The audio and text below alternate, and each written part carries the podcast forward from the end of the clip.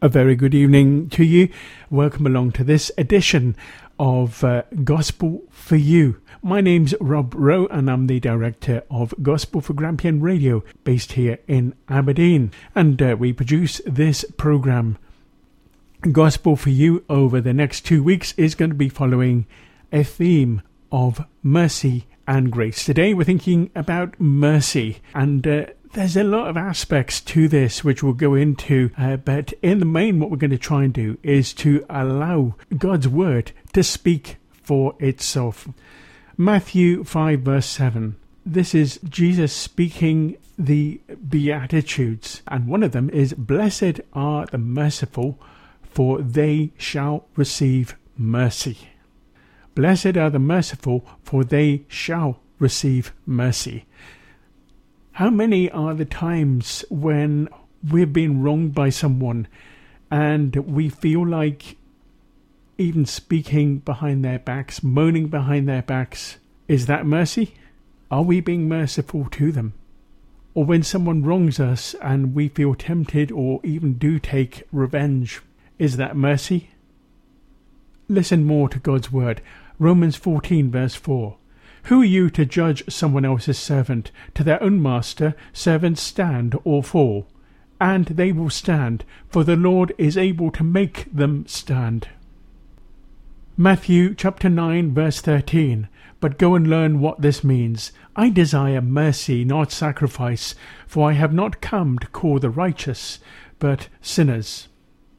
We'll be going over these verses again, but we'll uh, be sticking quite a lot to the Gospel of Matthew and hearing from Matthew chapter 18, verses 21 to 35. Jesus told many stories, and uh, one of them is the parable of the unmerciful servant. And we're going to be hearing that in the last part of the program, which is also about prayer, bringing everything together in prayer.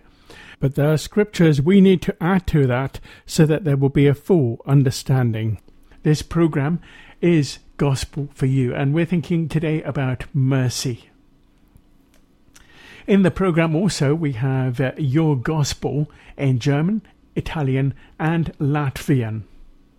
Your Gospel is a program. It's a very short program, but it goes out at the top of the hour every hour, and it's making the gospel available in different languages from around the world. There are 6,500 languages, and we want to make that available to whosoever. Whosoever believes shall not perish, but shall have everlasting life. For God so loved the world that he gave his one and only Son, that whosoever believes shall not perish, but shall have everlasting life. So John three sixteen in different languages, and we would just love to have more languages. And I understand that there are actually more languages on their way to us, and looking forward to having these. Also in the program today, we hear a longish uh, testimony from Adrian Armstrong, who is speaking to the Heart of the Matter team. Adrian Armstrong went from banking and industry through to being involved with Bible reading in Scotland. And in the last part, we'll hear some more Bible scriptures and start drawing everything together in prayer, giving you, the listener, an opportunity to perhaps even accept Christ Jesus for yourselves, because that is the purposes of this program trying to get the gospel out in as many ways as we possibly can. Now let's uh, go and hear your gospel in German. Welcome to Your Gospel here on Gospel for Grampian. Your Gospel is all about making sure that wherever you come from, you'll be able to hear the gospel. This is Your Gospel in German. Denn so hat Gott die Welt geliebt dass er seinen eingeborenen Sohn gab, damit jeder, der an ihn glaubt, nicht verloren geht, sondern ewiges Leben hat. Your gospel aims to make the gospel available in languages from around the world. It's taken from John chapter 3 verse 16. For God so loved the world that he gave his only son that whoever believes in him shall not perish but shall have everlasting life. Look out for more from your gospel at the top of the hour every hour on Gospel for Grampian. Listen. G4G If you'd like to catch up with our podcasts, then it's podcast.g4g.org.uk. Thank you for listening. Welcome to Heart of the Matter. We hope that wherever you are, you will find peace and rest and inspiration over the next hour. We're delighted to invite and have in our studios Adrian Armstrong. Hello, Adrian. Hello.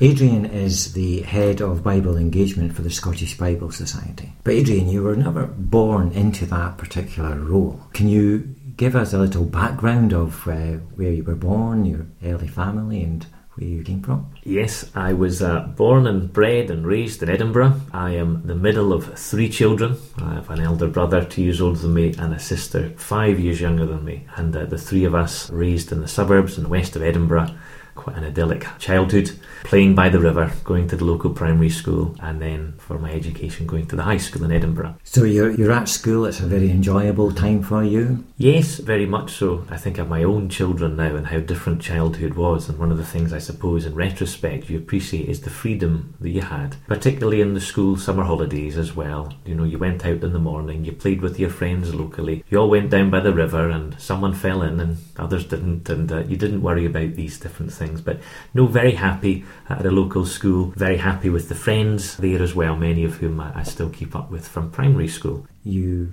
went to university or college, did you? Yes, after high school, I went to the University of Edinburgh, spent rather too long there, I suppose, in some ways. I began with a business and law degree, followed that with a law degree diploma in law, but never actually practiced at law. But my chosen career was banking, so went into financial services and uh, worked in banking for many years. A step from banking, uh, Adrian, to Bible Works seems to be quite a big step. How did you travel that journey? Well, I became a Christian very young. I was probably about six years old when I first responded to the message of Jesus Christ. I uh, remember distinctly coming home troubled from a service, and uh, the speaker had been speaking about sin and our need to come before God and repent. I knew a lot about Jesus, and I knew Jesus, and I knew Jesus loved me. But I came to a point where I had to turn to Him and to recognise that even at six years old, that there was things to be forgiven and I needed to turn my life over to God through the Lord Jesus Christ. I'm fortunate that I've attended, bar some years overseas, which we might speak about, I've attended the same church I always tell people since conception and uh, went along with my parents. My grandparents were also there as well. So a strong involvement in church and through my university years was very involved in the universities and colleges,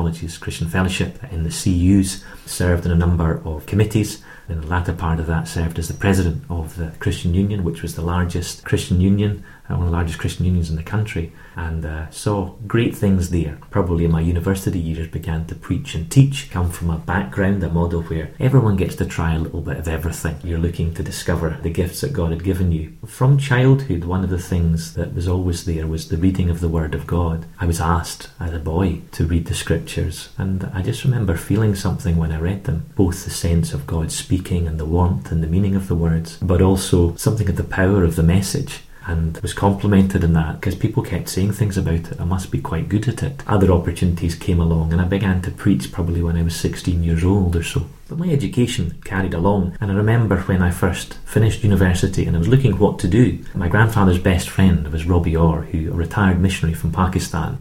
And Robbie said to me, Adrian, you're beginning to preach and teach, and it's good but a theological education would be good for you. And I think this is the time you should go off and get some theological education. So I said, Well, Uncle Robbie, um, I'm not going. I'm not going to do that. But if I was to go somewhere, where would you recommend? And he said, Adrian, I went for a couple of years and spent, I think, maybe a year in Regent College in Vancouver. And he studied for a year with J.I. Packer. And um, he recommended this college, which I'd never heard of was way out in Canada. Why on earth would I think about doing that? It was miles away, but uh, that was many years before I actually went. And so I carried on with my banking career, but the tension was always there. I was serving in church and I was preaching more and more, and this tension was in my life. I loved business. My father was in business, so it was a natural thing to do. Working in bank, you know, it was a good career. There's progressions like every job, there's good and there's not so good. But I was more and more involved in church, and the Lord just kept speaking to me about the need to choose how I'm going to use the gifts. And everywhere I went preaching, people kept saying to me, You've got such a gift, what are you going to do with it? And I thought, Well, I've just preached at your church, what do you want me to do with it?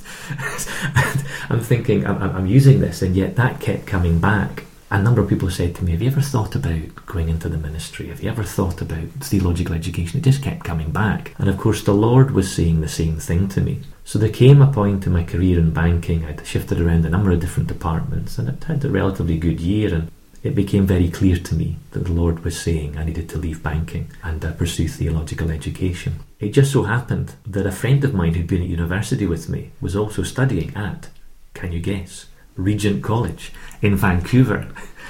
And I began to think about this and thought about going and uh, put in an application. Travelled with another friend to go and see this friend's graduation in Vancouver. What a marvellous city. I thought, wow, mountains, beautiful sea. This is a beautiful place. And the college seemed pretty good and it was small, full of people who were brilliant teachers. Eugene Peterson translated the message was there. Gordon Fee, who'd written a brilliant commentary on, on, on 1 Corinthians, was there. And all sorts of people had been through there that I hadn't heard of as well and I began to get a sense, wow, this is some place. So I had an interview. They said to me, we'd like to offer you a place. And I suppose that's where the crisis began.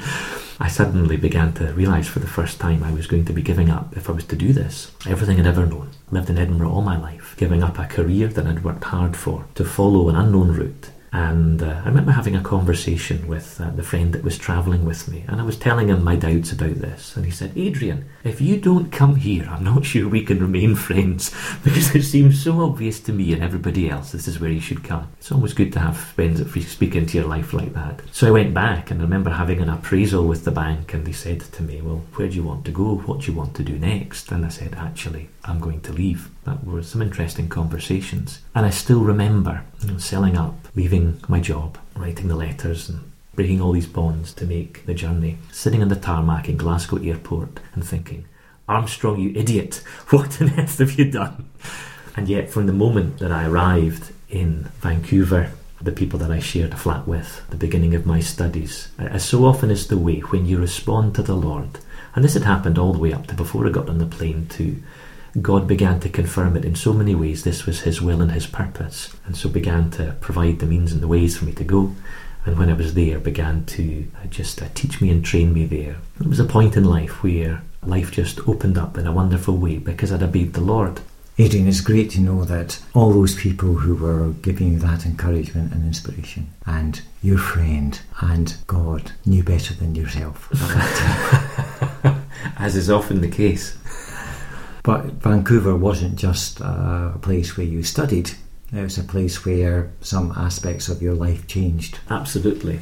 I think, like many Brits abroad, you're going to another country, you're wanting to spend time with people from other nations, and that was great. But uh, I quickly gravitated towards a group of Celts, some Scots who were hanging around, a bunch of Northern Irish folk. We even let an Englishman join us as well. It just shows us the grace of the Lord many other people as well. Within this group of people, over a number of years, I got to know a beautiful girl from the Isle of Lewis, Karen, and we were friends for many years before I had the courage one day to ask her out for coffee.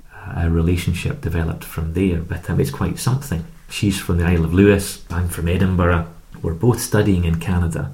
We're both at this point in our early 30s. You know, you're always asking the question, will I find someone in life? There I was. The Lord took me to the other side of the world to meet a girl from just up the road. So wonderful to meet Karen there. So at the end of what was her degree and the end of my third year of my studies and my first master's there, we were married and then we spent our first year of marriage while I did a second master's at Regent before returning to Scotland. So I have many reasons to be grateful to my friends and to the Lord for guiding me there, and chief amongst them would have to be the provision of an astonishing wife in Karen. They do say that the Lord is good.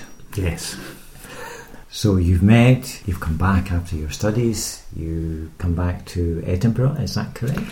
Yes, well, here's where the story turns interesting, and you're thinking, well, the Lord's provided everything, everything's going swimmingly, it's just so. And I'd done a second master's because I was enjoying studies and thought to myself, I would love to teach. Now, to do that in a lot of places, you would require a PhD, so I was offered PhD places in St Andrews and in Edinburgh and I was looking forward to starting a PhD in St Andrews as we were leaving Vancouver. Karen was six months pregnant with our first child, and so we were heading home. We were heading to St Andrews, we thought, for me to do a PhD. And two weeks before we left, I got a letter to say the funding I was expecting hadn't worked out. So there we were. We'd obeyed the Lord. We'd followed His will and His purpose. He'd been so good to us, blessed with a wonderful theological education, and blessed with the gift of finding one another, with a clear sense, it seemed, of God's leading and purpose for me to go into a career teaching and uh, going to study my beloved book of Ezekiel, which I was wanting to do at St Andrews. But the Lord had other plans. So, Adrian, share with us what were those plans? Well, not what I'd wanted. That's for a start. um, I came back, explored a number of different opportunities. I looked at a number of different things, but ended up going back and, and, using because it was unexpected. We returned to Edinburgh. We stayed with my parents. A week before our son, Alistair, was born, uh, we moved into our own flat. And at that point as well, I took a, a, job back in industry, working actually in a hearing aid company. So, working in there using my skills in business again. So went back to work in industry as well. And again, using gifts and skills that I had and going along, but continuing to ask, what's this all about, Lord? Those questions become harder to answer when you've got sleep deprivation and you're dealing with your first child and you're trying to make sense of life. But you're also trying to do the ordinary task of getting up and going to work and uh, beginning to raise a family. So I stayed with that company for a number of years, was made redundant then from that company during the downturn. And again, at, at these crucial junctions, you're asking, what, what do you have for me, Lord? I think some of the key questions you've got to ask in life is with the time you have available, with the gifts that God has given you and the opportunities that come along, what is the best way to use my life for the Lord? And so I was always asking these questions. Perhaps I'd got a bit too comfortable back in industry. I had an income coming back in, and yet I kept asking, and people kept asking, What about this gift of yours? What about this training that you've undertaken? I kept exploring options and looking at things. But at that time, it was the midst of the financial crisis. So I then was looking around for jobs and finding it very difficult. When your CV says banking and then it says four years of theological education on the other side of the world, and the market has turned sour, it's interesting trying to find a job. And I had some extremely interesting interviews. And uh, the more I looked for things, the more it seemed the door was closed. And so, like many people in the downturn, I turned back to my business skills and started my own company. My father's business was in the motor trade, so it seemed a very obvious route. It's a market I knew relatively well, and so worked for a number of years within that, running again my own business. Just before that, our second child, Kate, was born. And you're asking all the time, What's going on, Lord? Here I am again. I actually had a pretty decent gig in the bank. And I was in the bank, and they asked me to go away from that. And here I am, back working, you know, working hard, running my own business. Always wanted to do that. Great fun, but a bit stressful as well. And what about all this stuff at Bible college? What about all these different things? And this went on for a number of years. I distinctly remember a morning when I was face down on the carpet in the bedroom in our house, weeping before the Lord, saying, I just don't know what to do. I need you to tell me what to do. And not in an audible voice. I really felt the Lord was saying, Well, what do you want to do? And so I wrote down a list right there that morning. And I said I wanted it to involve the Bible. I wanted to involve reading and writing. It needed to involve people. It needed to be Scotland because I always had a heart for this nation.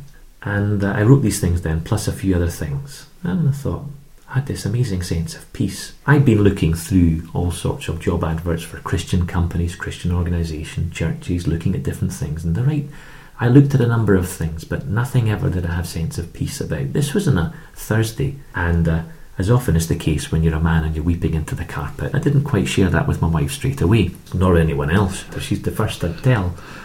And then the following week, in fact, it might have been even the following day, I went on to the website of the Scottish Bible Society, which I'd long admired, and they'd had no vacancies for a long time. In fact, in the years before, um, they'd had to have some redundancies and some restructuring. And there was this job, head of Bible engagement. And I began to read down it. It involved Bible. It was clearly going to involve reading and writing. It was going to involve people. It was going to involve Scotland and dealing with the leaders and churches in Scotland. And if I could have written a job for myself, this would have been it. And I couldn't quite believe it. So you asked God, God said, What do you want to do? You prepared a list, and you found a job that ticked all the boxes on the list. Absolutely. So God opened a door for you. God opened the door extraordinarily wide, and, and, I still remember it was on the laptop that I saw it. I think I unplugged it and ran through with the computer to Karen and said, Karen, Karen, look. I said, What are you so excited about? I said, Look, job is And then I, of course, took the time to tell her the story of what had happened with my face on the carpet, weeping and crying to the Lord. And she said, Well, it seems amazing.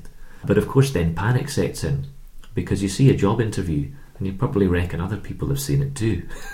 so, so you begin to ask questions of the Lord, and then you begin to beg Him, and then you sort of say, "Please, Lord, if this is the right thing, will you open the door?" And I went in to see the Scottish Bible Society to chat to them about the job uh, before the interview, just to see if it was the right sort of thing. And I had an extraordinary chat. I got more and more excited about it, but then more and more nervous about an interview. And then I interviewed and had what was just a really lovely chat around that interview in terms of my journey, my passion, the sense of calling uh, to things, and then a follow up interview and a chat with uh, Elaine Duncan, uh, Chief Executive, and uh, my now boss, Fiona MacDonald, Head of National Ministries, as they uh, really wanted to make sure that I wanted to give up running my own business, which was going pretty well, thanks very much to then come and work for the Scottish Bible Society as head of Bible engagement. But uh, I think it was pretty clear by that time that the Lord had spoken in a wonderful way and it provided. But I think you appreciate things so much more, don't you, when the Lord makes you wait for them? That is very true. You're head of Bible engagement. That's quite a title, but it's not head of Bible sharing, it's not head of Bible reading. What does engagement mean for you? We would often speak about the Bible life cycle within the United Bible Societies. You have a, a translation, which people I would know about, bringing the Bible into a language people I can understand, distribution, getting that out in, in a format that people can use. And then there's what you do with it then. Uh, now, we would often say that Bible engagement is anything just beyond reading the scriptures, but increasingly, as I've been in the role, central to that has actually been the reading of scripture and encouraging people to do that. So, my role would really be encouraging Scotland's churches largely to be reading the Bible well, to use it well in every aspect of their ministry and in their life as Christians, to recommend resources to provide resources, to provide good counsel, to discuss and to discern with them how best to use the Bible with the people that they have in the communities that they are part of as well. So it's a wide ranging task that would involve dealing mainly with the leaders in churches, but often with members of uh, churches who would call me up and ask me about resources and ask me how they can get into reading the Bible or things that I would recommend for them as they're looking at a church and getting more into the Bible. And I suppose that would be one of the great encouragements of the role, is that I get to travel the length and breadth of the country to get a sense of the vibrancy and the life that is in the church in Scotland, which is not a headline you're going to see in the Sun or the Record or the Times tomorrow. But it is true that around Scotland there remains in the church a great eagerness to have the scriptures at the heart of the church. And I chat to my friends who are not in the church and try to explain my job. And they say, So basically, you go to the church and ask them to read the Bible. And they say, That must be the easiest job in the world. and I say, You'd be surprised because a lot of people struggle to read the Bible, even though they know they should. And so, one of the great delights of my role is actually facilitating that for Scotland and it's a, just a great joy. And as I look back at that job description and now four years into this task, I sometimes have to pinch myself and I can't believe that the Lord has been so good to me to give me a role which I so enjoy and which I hope I'm able to undertake and execute in a way that pleases the Lord and also blesses the mission of the Scottish Bible Society. How would you encourage people to read the Bible? Well, I suppose the first thing I would do was to encourage people to do just that.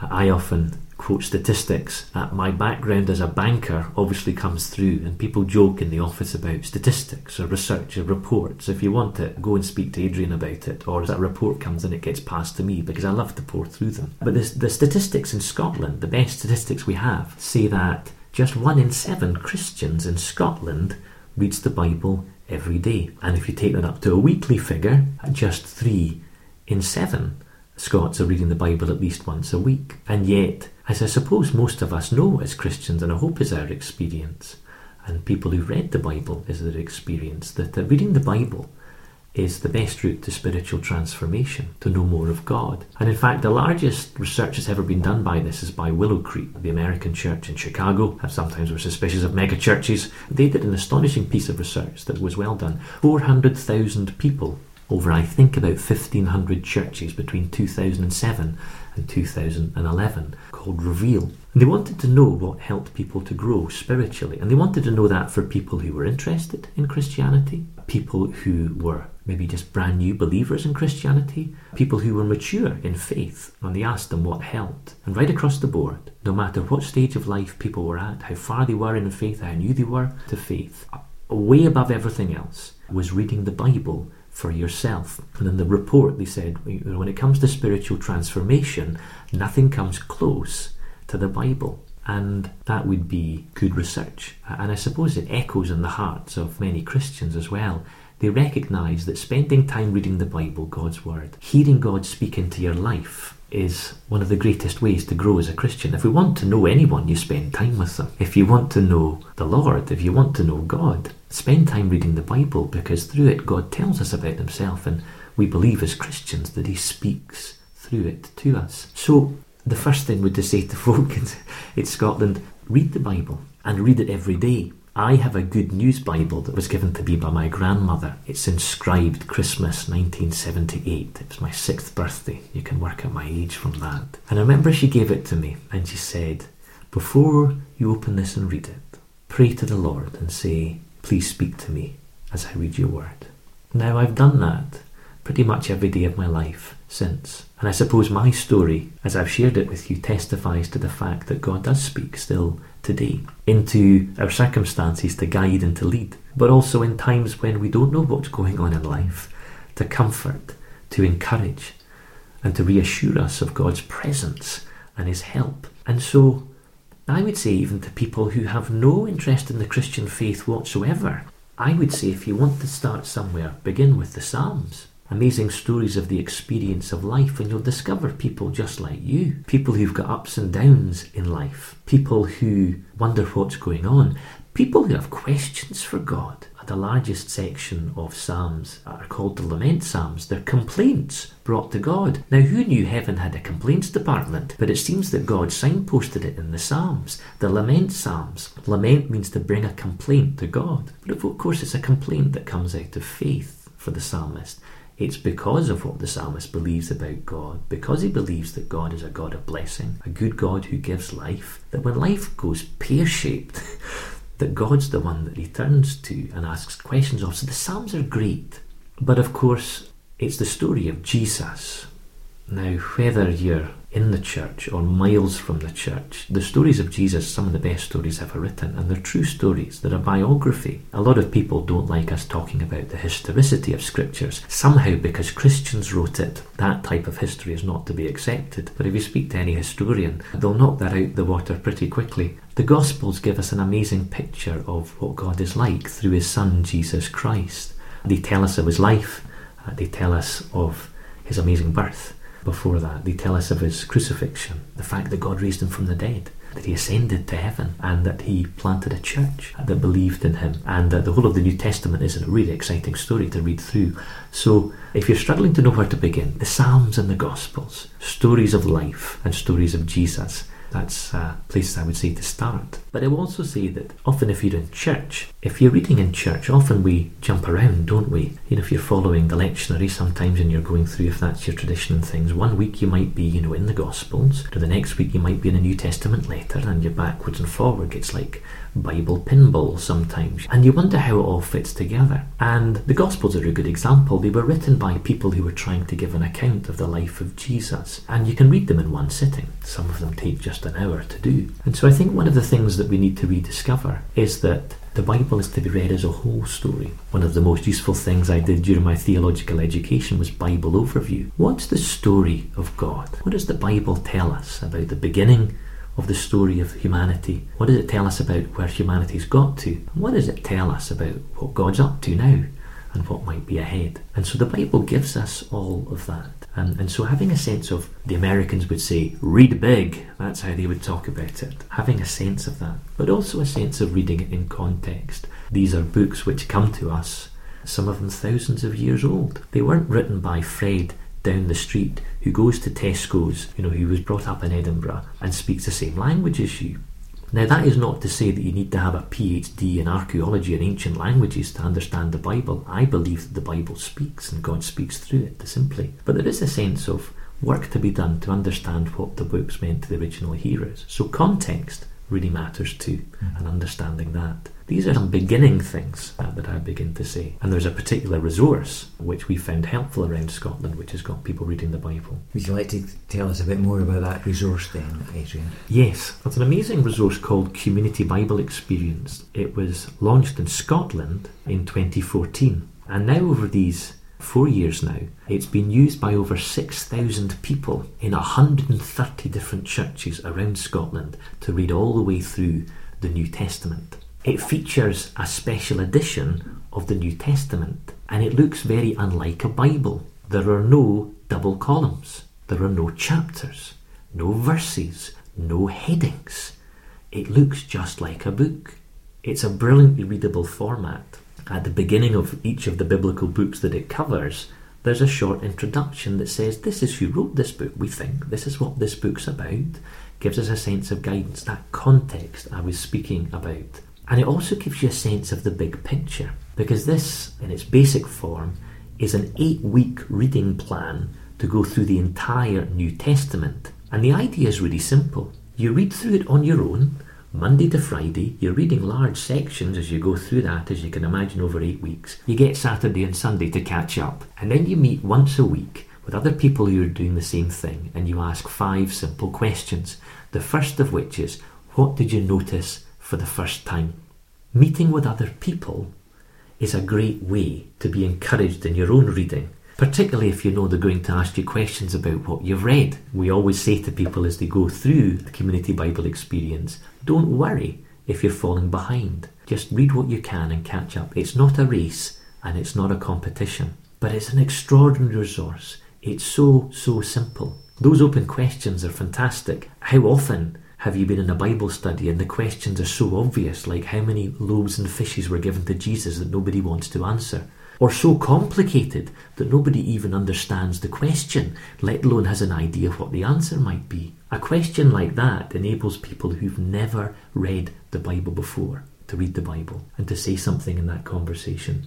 And it also enables people who've been on the journey of reading the Bible for decades to say something about it as well. And these then lead to extraordinary conversations, and really what they're asking is, What did God say to you? And you're ranging right across a lot of material.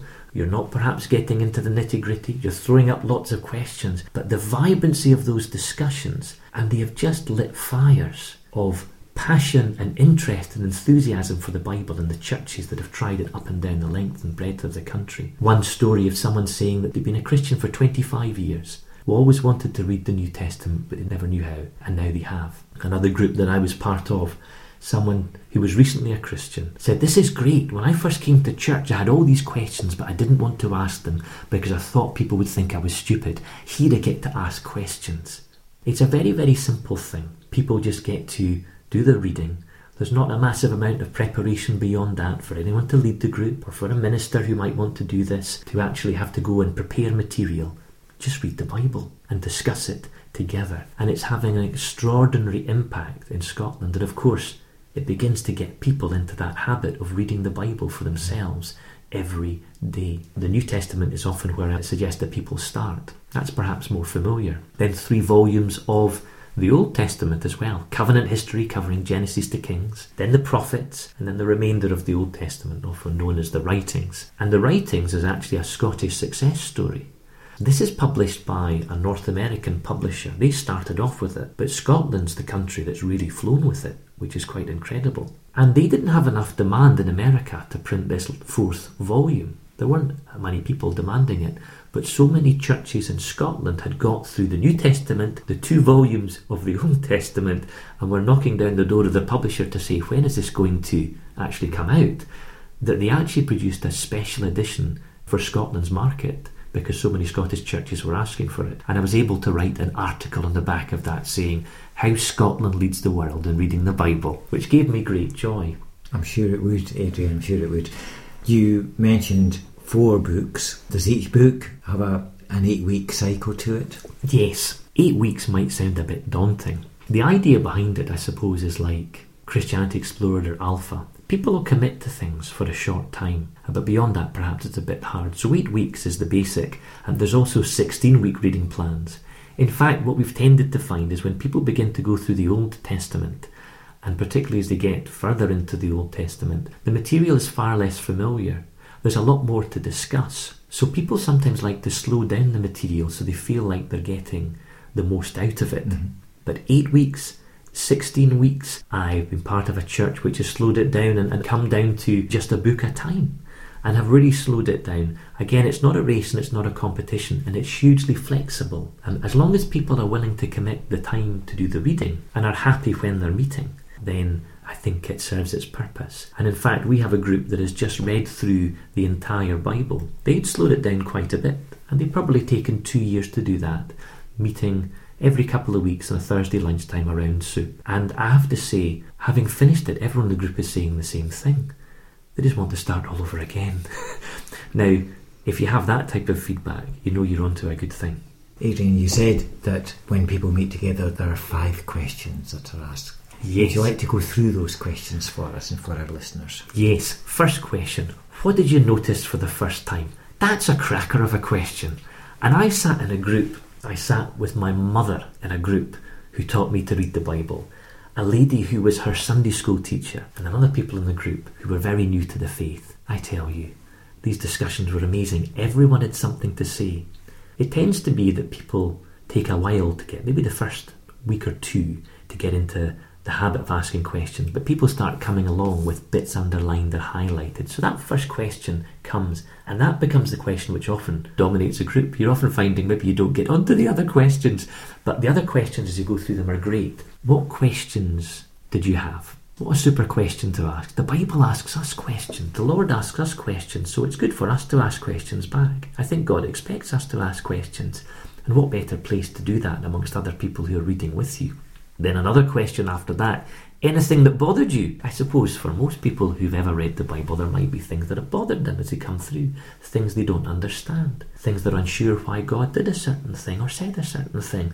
I think it's good to ask these things and not be afraid of asking these questions. Without wanting to be irreverent, I often say to people when saying, Is it okay if we say these things? And I say, You know, I think God's big enough to take our biggest questions. And so you have that as the third question. But then the fourth question is, what did you learn about loving God? And the fifth question, similarly, what did you learn about loving neighbour? Because, of course, the Bible is not fundamentally about knowing about God. We're not studying for University Challenge or Mastermind. It's not about the accumulation of knowledge. God gives us the scriptures not that we know about Him, but that we can know Him, hear His voice. And these questions and applying them in that particular way help us to do that. The Bible has got to be put into action. We've got to put it into practice.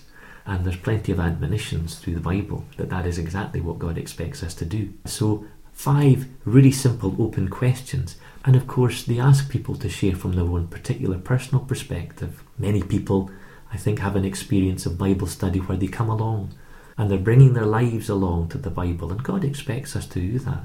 We're to read it alongside the lives that we're living the joys that we're experiencing and the sorrows that we're, we're suffering as well.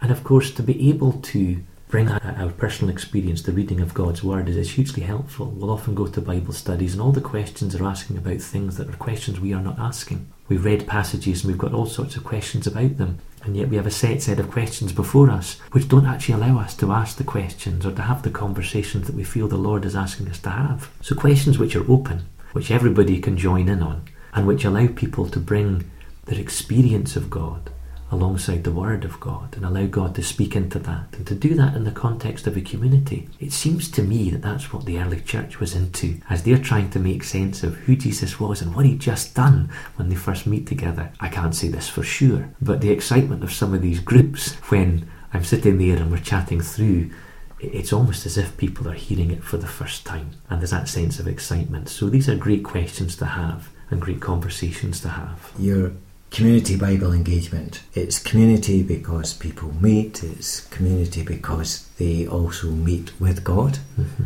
They can develop a personal relationship with Jesus and then share that with other people in and around the church and the community. Very much so. What often happens is a church begins to order, they're not quite sure. Most of us, often when we're starting something, we're not quite sure, and you begin to dip your toe in the water, but it soon became apparent they were doing a great job of promoting it Everyone wanted to get in on this. And the minister was saying that when he was going around, he was just coming across people who were having conversations about what they'd read. So there was these ladies who were looking after the children in the creche, and he came down and he said, We're just having a conversation about what we were reading this morning in Romans. They'd read Romans before.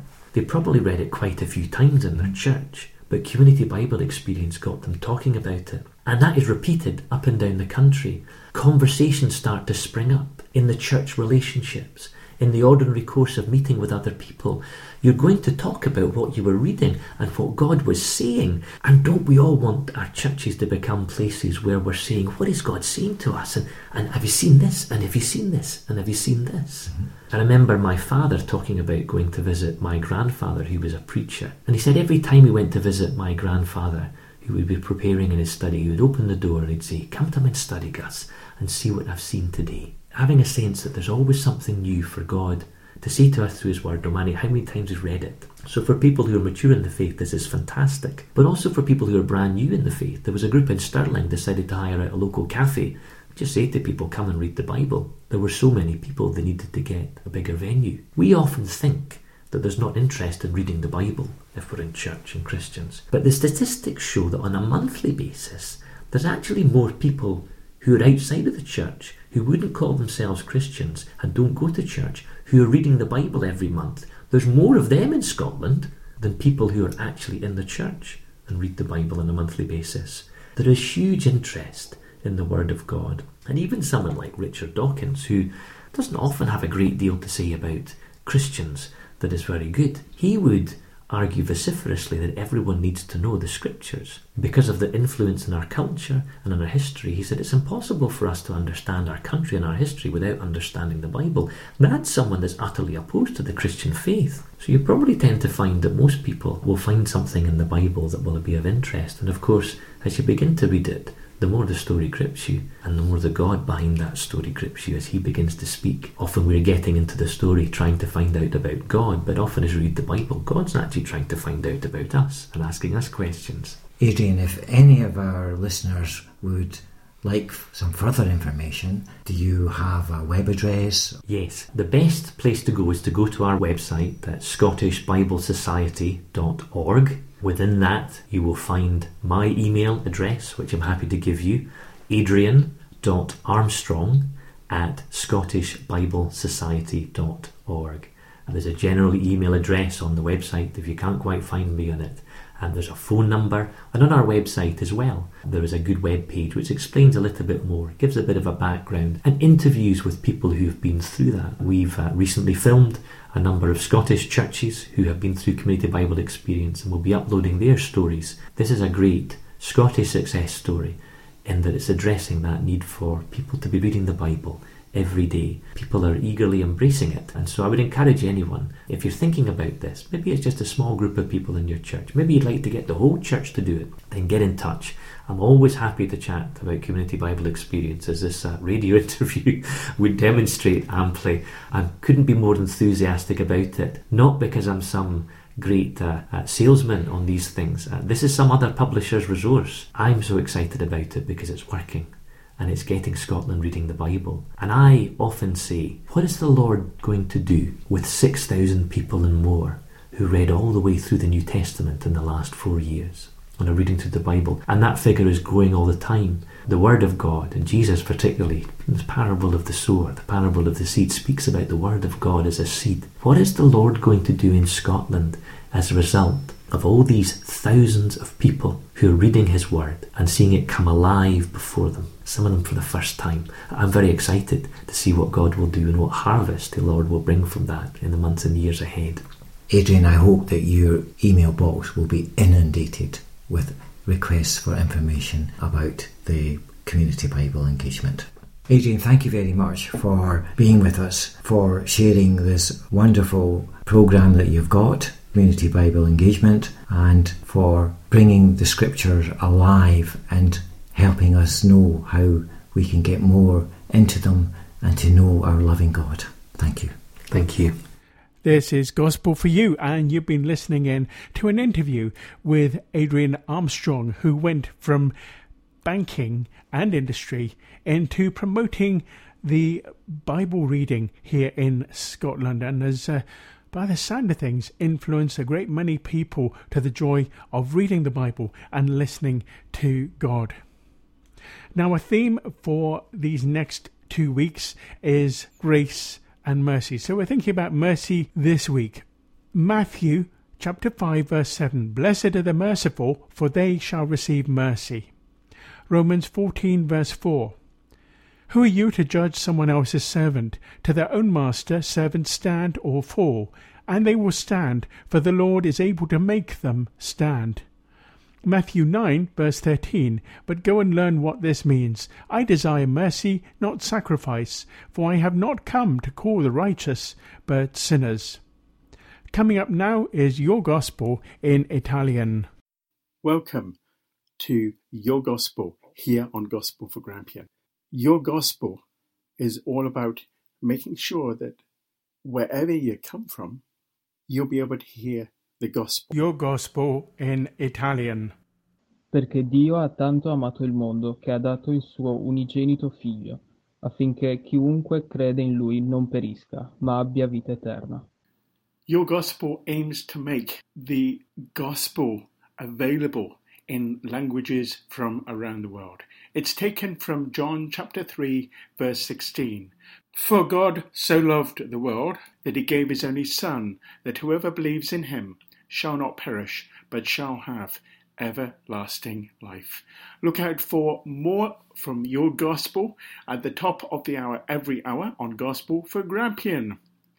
Listen.g4g.org.uk if you'd like to catch up with our podcasts, then it's podcast.g4g.org.uk. Thank you for listening. Let's now delve deeper into this subject of mercy. Matthew chapter 18, verses 21 to 35 from the New International Version. Then Peter came to Jesus and asked, Lord, how many times shall I forgive my brother or sister who sins against me? Up to seven times? Jesus answered, I tell you, not seven times, but seventy seven times. Therefore the kingdom of heaven is like a king who wanted to settle accounts with his servants.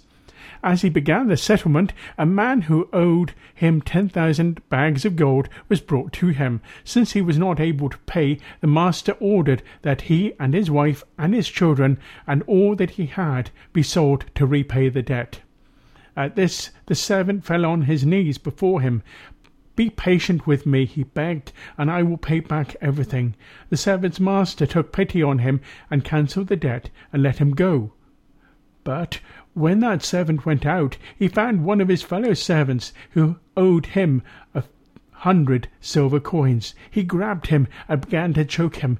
Pay back what you owed me, he demanded.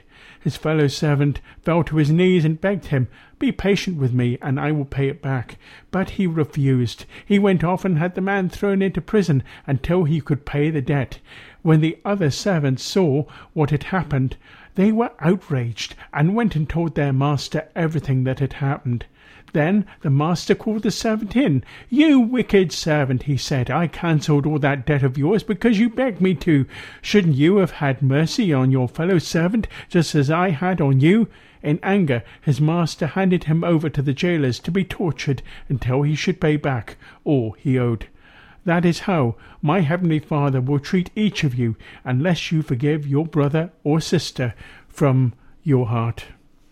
Jesus told this story as a parable and showed what God will do to each and every person who does not forgive and forgiving and having mercy, even when we don't deserve it. That servant who owed the king very many bags of gold didn't deserve to be forgiven. He didn't deserve to have his debt cancelled, but he begged for it, and the master had compassion. He had mercy. He forgave, even though that servant should rightfully have paid everything back. And so, if that servant then didn't have mercy on someone else, this is how God works. And God wants each one of us to have mercy on another person. As was said in Matthew chapter 9, verse 13, But go and learn what this means. I desire mercy, not sacrifice, for I have not come to call the righteous, but sinners. And if we think that we can actually keep even bad thoughts and attitudes from God, we are quite wrong. Hebrews 4 verses 12 to 13, and we've, we've spoken about this very often, but in reality, this is both a check to the heart, but it can also be, if we allow it, something that is a great comfort. And we'll be turning things over to Grace toward the end of the program so that you can see how it all works in. Hebrews 4 verses 12 to 13 For the word of God is alive and active, sharper than any double-edged sword. It penetrates even to dividing soul and spirit, joints and marrow. It judges the thoughts and attitudes of the heart. Nothing in all creation is hidden from God's sight. Everything is uncovered and laid bare before the eyes of him to whom we must give account. God is known by as El Roi, the God who sees me. And that means the God who even sees my heart. He sees your heart, he sees all of it. Everything about us is open and laid bare to the eyes of him to whom we must give account. God sees our bad attitudes and he knows when we're hurting. He knows when we are refusing to give. He knows when we are rehearsing our hurts. He knows when we are planning revenge. He knows everything. But when we give it all to God, well, that's when our lives can begin to change. But let's come and bring all of this in prayer. Heavenly Father, Lord God, I know myself how just so often people have wronged me, people have misunderstood, people have deliberately refused to understand even the fact that something is important to me. And yet, Lord, I have to give this back to you because I cannot rehearse it. I cannot keep it into my heart, and I have to leave everything with you. And I know that when I do, you are there and able to take on that which we cannot manage for ourselves. You are the one who helps us so that we, when we ask you to help us to have mercy on another, you are able to do that. And I thank you, Lord God, for that. Thank you, Lord God, that you are merciful and just to forgive. Help us, Lord, when we are wronged by someone, that we would be able to forgive them. Help us to come to know you as Lord and Saviour.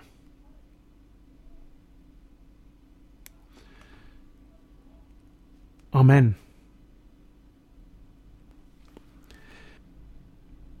Now, listeners, we're going to give you, the listener, the opportunity to accept Christ Jesus as your Lord and Saviour. For Christ said, uh, I am the way, the truth, and the life. No one comes to the Father except through me.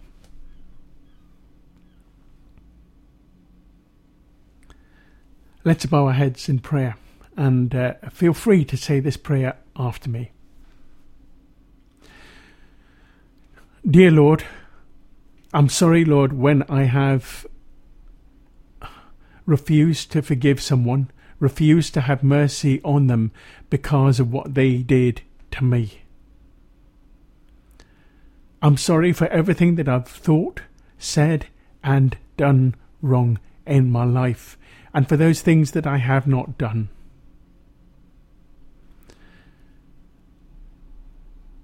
I ask you, Lord, to forgive me as I ask you to help me to forgive these people from my heart so that I might too be forgiven.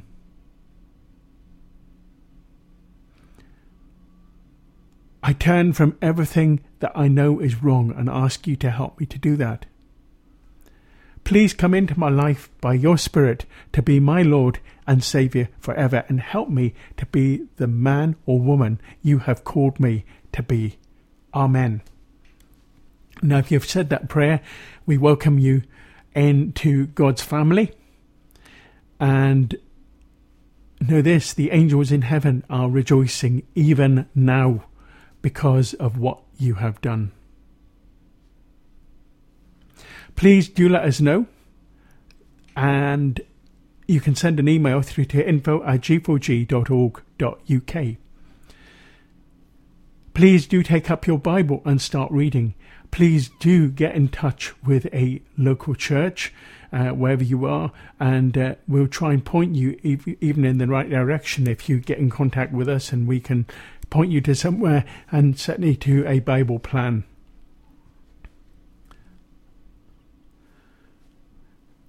Now, before we finish on this program, we've been thinking about mercy. We've been thinking and realizing how difficult it is to have mercy, especially when we feel really wronged. What's the solution? First John chapter 1, verse 9 puts it like this If we confess our sins, he is faithful and just, and will forgive us our sins and purify us from all unrighteousness.